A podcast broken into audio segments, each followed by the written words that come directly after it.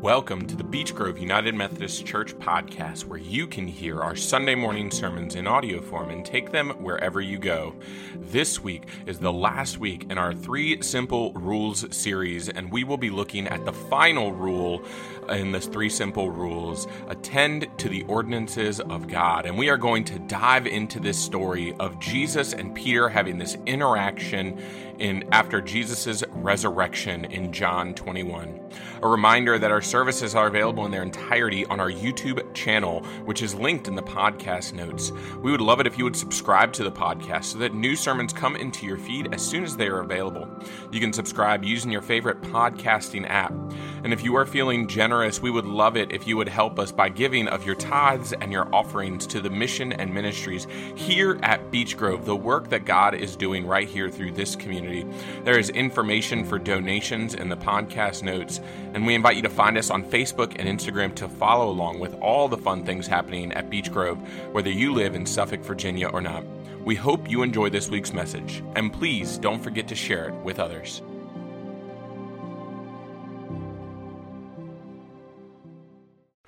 The scripture lesson comes from John 21, verses 15 through 19. When they had finished breakfast, Jesus said to Simon Peter, Simon, son of John, do you love me more than these? He said to him, Yes, Lord, you know that I love you.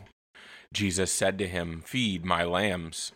A second time Jesus said second time he said to him, Simon, son of John, do you love me? He said to him, Yes, Lord, you know that I love you. Jesus said to him, Tend my sheep. He said to him a third time, Simon, son of John, do you love me? Peter felt hurt because he said to him a third time, Do you love me? And he said to him, Lord, you know everything. You know that I love you. And Jesus said to him, Feed my sheep. Very truly, I tell you, when you were younger, you used to fasten your own belt to go wherever you wished. But when you grow old, you will stretch out your hands, and someone will fasten a belt around you and take you where you do not wish to go. He said this to indicate the kind of death by which he would glorify God. After he said this to him, Follow me. This is the word of God for us, the people of God. Thanks be to God. Amen. Let us pray. Holy God, may the words of my mouth and the meditations of each one of our hearts be holy and pleasing to you. That through your word for us this day, we would continue to grow in your love and grace, continuing to see and understand your place here in this world and our place in creation. In your son's name we pray. Amen. So today we wrap up this series on these three simple rules, right? Three simple rules, three simple weeks, short, sweet, and to the point, right? And as we wrap up these simple rules, we begin to see the way in which these rules fit within our understanding of society. Right? John Wesley laid forth these rules that formed the societies in the early Methodist movement, whether it was in England or America. And he saw these three rules as an important understanding that Christ was at the center of these communities. And Wesley believed that with Christ at the center of the communities, our hearts, our minds, our spirits would be transformed.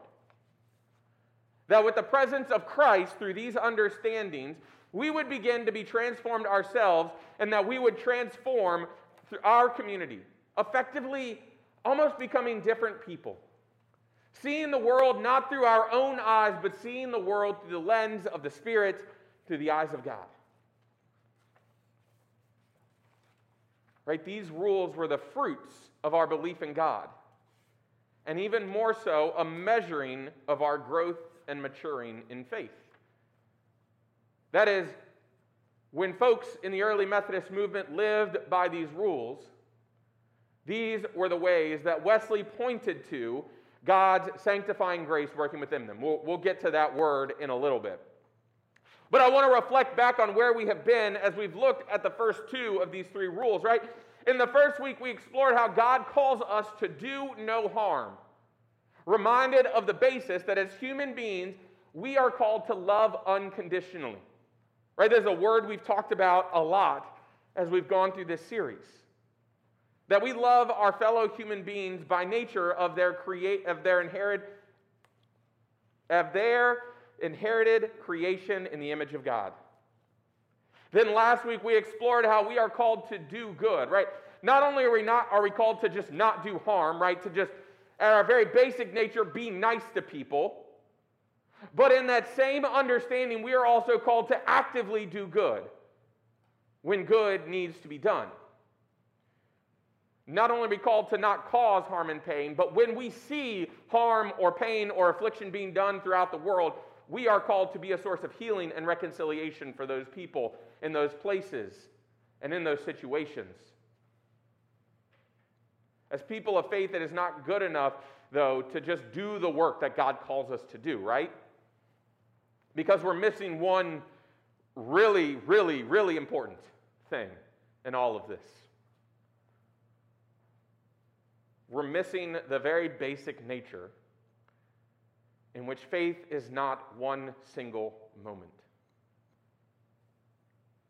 Faith is a lifetime of growing, of maturing, of moving into this perfect relationship with God. and thus enters this last rule that we have. Right? There's a reason that there are these three rules.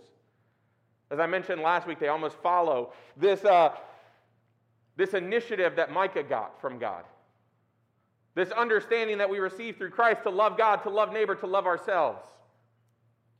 And we receive in that this understanding that as we continue to grow and understand that we see this love for God grow. And our scripture today gives us this great insight of how we love God. And I mean, of how God loves us. Sorry, let me get that right. Of how God loves us. And then the nature of how that love should be and how we are called to reciprocate it. But you see, the difficult thing is that much like a lot of other things as humans, we try and put our own spin on things. And we see within our scripture today this way in which this back and forth between Jesus and Peter begins to represent this relationship that we have with God. And yet, also letting us know that our faith is not one moment, but it is a continued growth in God's love as we go through. This is probably one of my most favorite passages of Scripture. Um, one, it's, it's just a cool little interaction, right? It's, it's a great interaction when it talks about, you know, Peter saying, I mean, Jesus saying, Do you love me? Peter saying, Yeah, I love you. You know, not only is it just a cool little interaction between Jesus and Peter, but like, this is also one of those moments when you're reading scripture in English when it is terrible to read scripture in English. Because as we look at this passage, right, when you look at this passage, what does it say, right? Let's think about it for a second. What does it say? Jesus asks, Do you love me? How many times? Three times. And Peter is like, I love you. How many times? But you see, in our English language, all we see is love, right? And so in our, in our English minds, we're like, oh, Jesus is just trying to, we either conceptualize it as, oh, Jesus does it three times because three is like the perfect number, it's the Trinitarian number, or like Peter's just trying to, I mean, Jesus is trying to just hit home a point for Peter that we need to be reminded. But, but here's the thing. And this is, this is one of the things that I, this is one of the reasons that I often tell people, this is why we often need to go deeper into Scripture than just reading it and taking it at face value. This is like one of the biggest passages that really tells us that we need to do that. Why? Now, here's, I get to nerd out for a little bit. And so, excuse me. Um, if this goes too far, you can email me later. Um, but hopefully, it's not.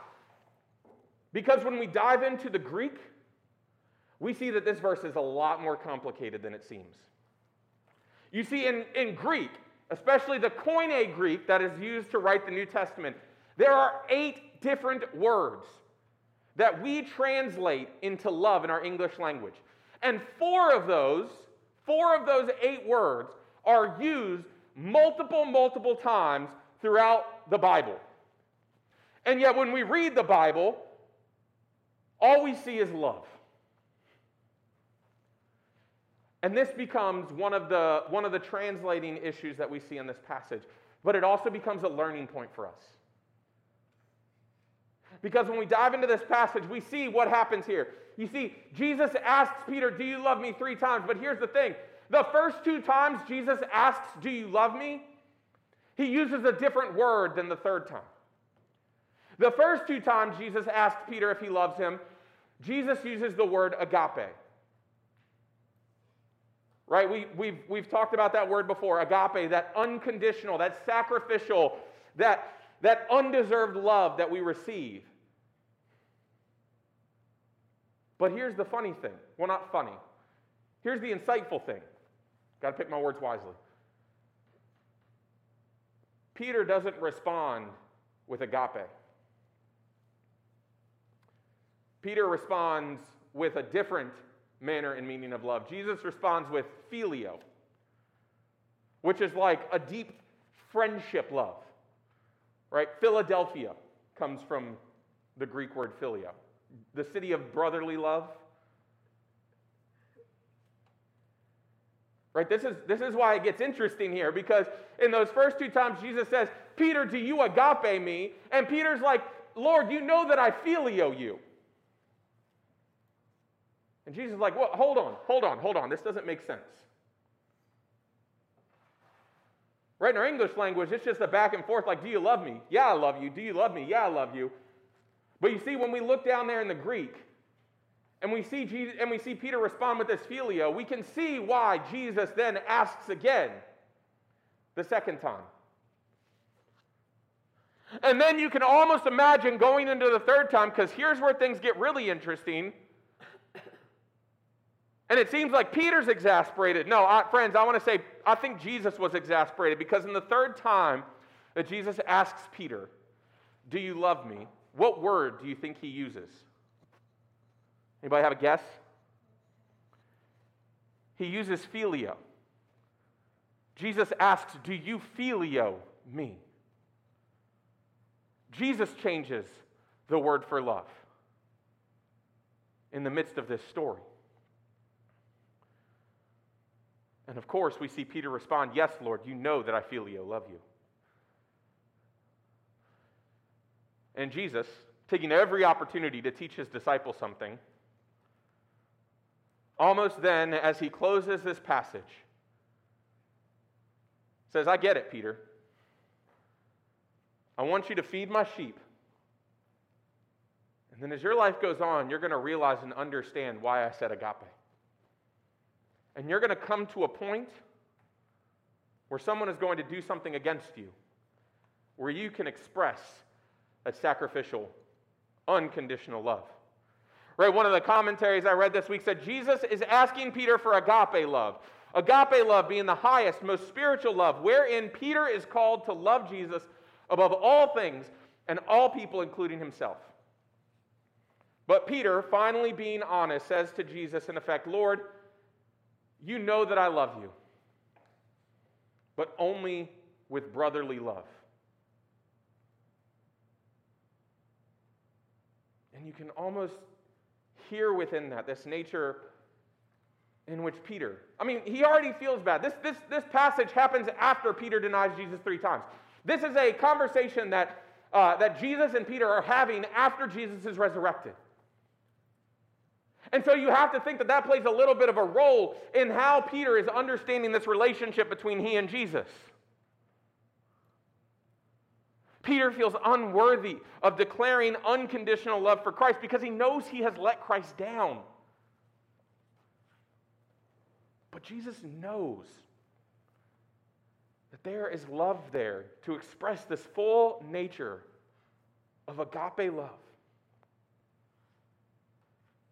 And to me, this is Pastor Andrew. To me, I think that that's why Jesus changes the expression of love. Because he knows that's where Peter is in that moment.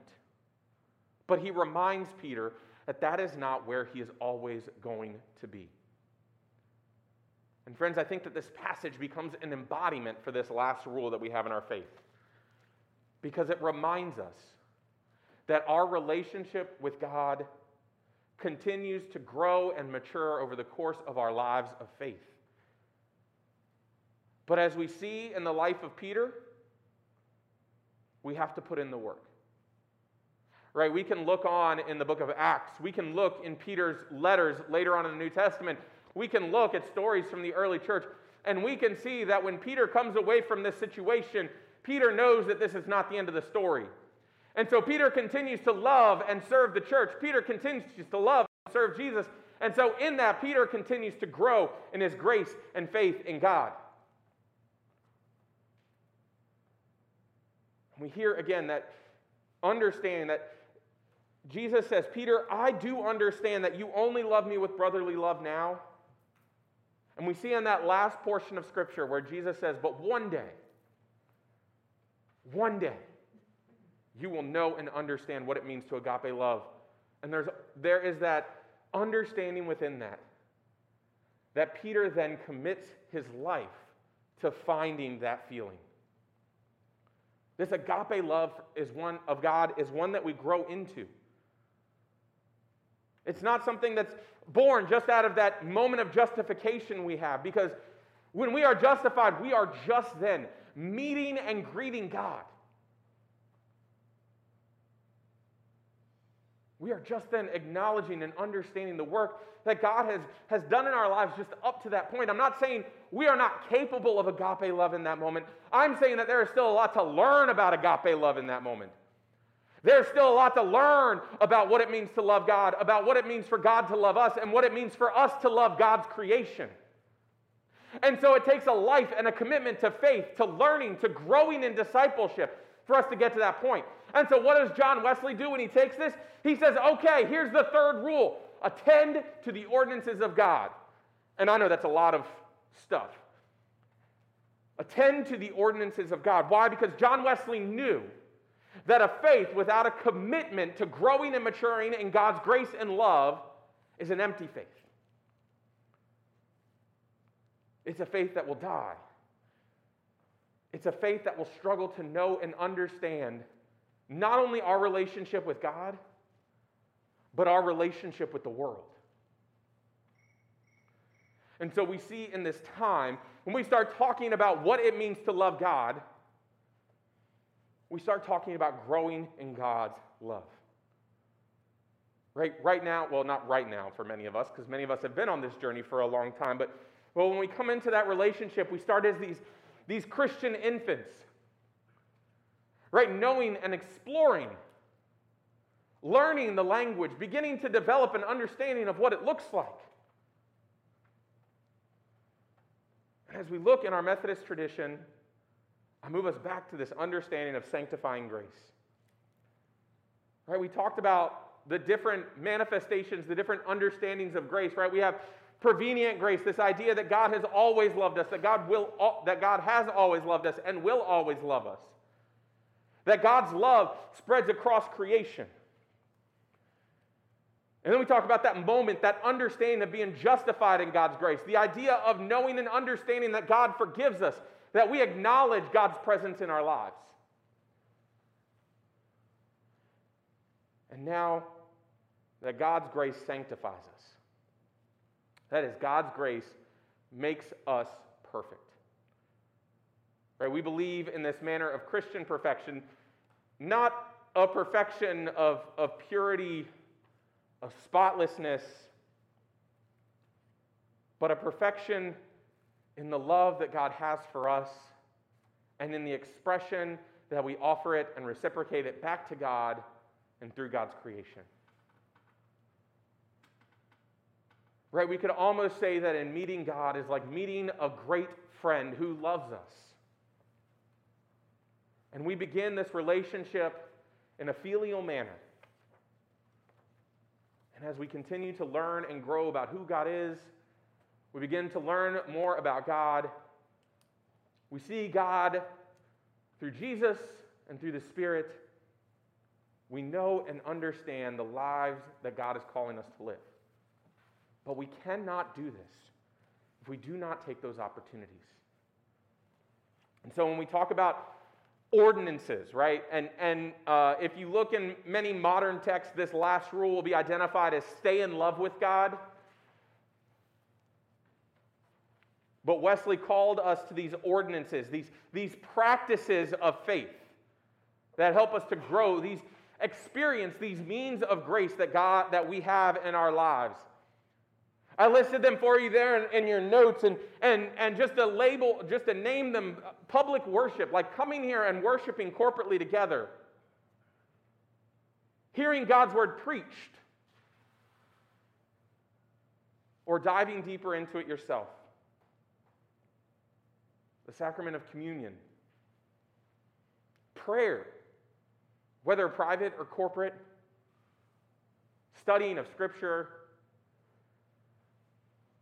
And then Wesley talked about fasting and abstinence. These are ways in which we intentionally connect with God so that we can continue to understand God in a deeper way. Connecting with God on a personal level. And it's up to us to attend to these ordinances. It's up to us to practice our faith, to practice our faith in a way that allows us to encounter God on a regular basis. Because without these practices, our faith can seem empty, our faith can seem lost. And even to the point where we can lose the meaning behind why we even practice our faith we can lose the meaning behind why we are called to do no harm or to do good. If we do not attend to these ordinances, if we do not grow in our faith. And so we grow in our love for God. We open ourselves up to God's will in our lives, experience the overflowing grace that God has for us. And I want to remind you all that these are not check boxes. We don't just say, oh, I've been to church, check, I've done. We do it because we know that God loves us. We do it because we want to reciprocate that love in return. We do it because as we continue down this life of faith, we know that God will continue to open our eyes, to open our hearts, and to open our spirits to grow in that agape love so that it doesn't just impact our relationship with God, but it wholly impacts the relationship that we have with the world. Amen.